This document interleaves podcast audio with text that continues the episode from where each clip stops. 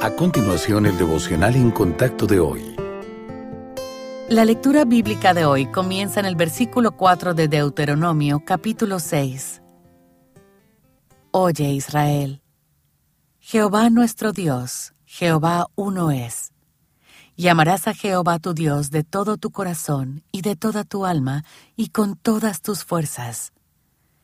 Y estas palabras que yo te mando hoy estarán sobre tu corazón y las repetirás a tus hijos, y hablarás de ellas estando en tu casa y andando por el camino, y al acostarte y cuando te levantes. Y las atarás como una señal en tu mano, y estarán como frontales entre tus ojos, y las escribirás en los postes de tu casa y en tus puertas.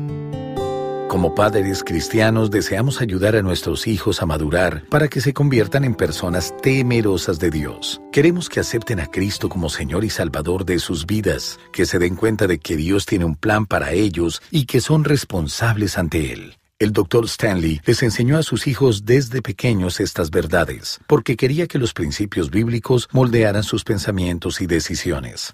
Si los hijos piensan que su única responsabilidad es con los padres, entonces cuando estén separados de mamá y papá, es probable que piensen que no tienen que responder ante nadie más. Proteger a los niños mediante la disciplina es otro aspecto de la crianza piadosa. Cuando se hace con amor, les ayuda a entender la sabiduría de los límites que Dios pone y la importancia del autocontrol. Necesitan saber que hay consecuencias dolorosas por la desobediencia, ya sea a los padres o al Señor. La crianza piadosa debe comenzar a temprana edad en la vida de un hijo, incluso antes de que comprenda el plan de salvación de Dios. Luego, a medida que nuestros hijos crezcan, debemos continuar enseñándoles las verdades de la palabra de Dios a medida que intercedemos en oración por ellos. Nunca dejemos de moldear la rectitud y de alentar a nuestros hijos en su relación con Dios.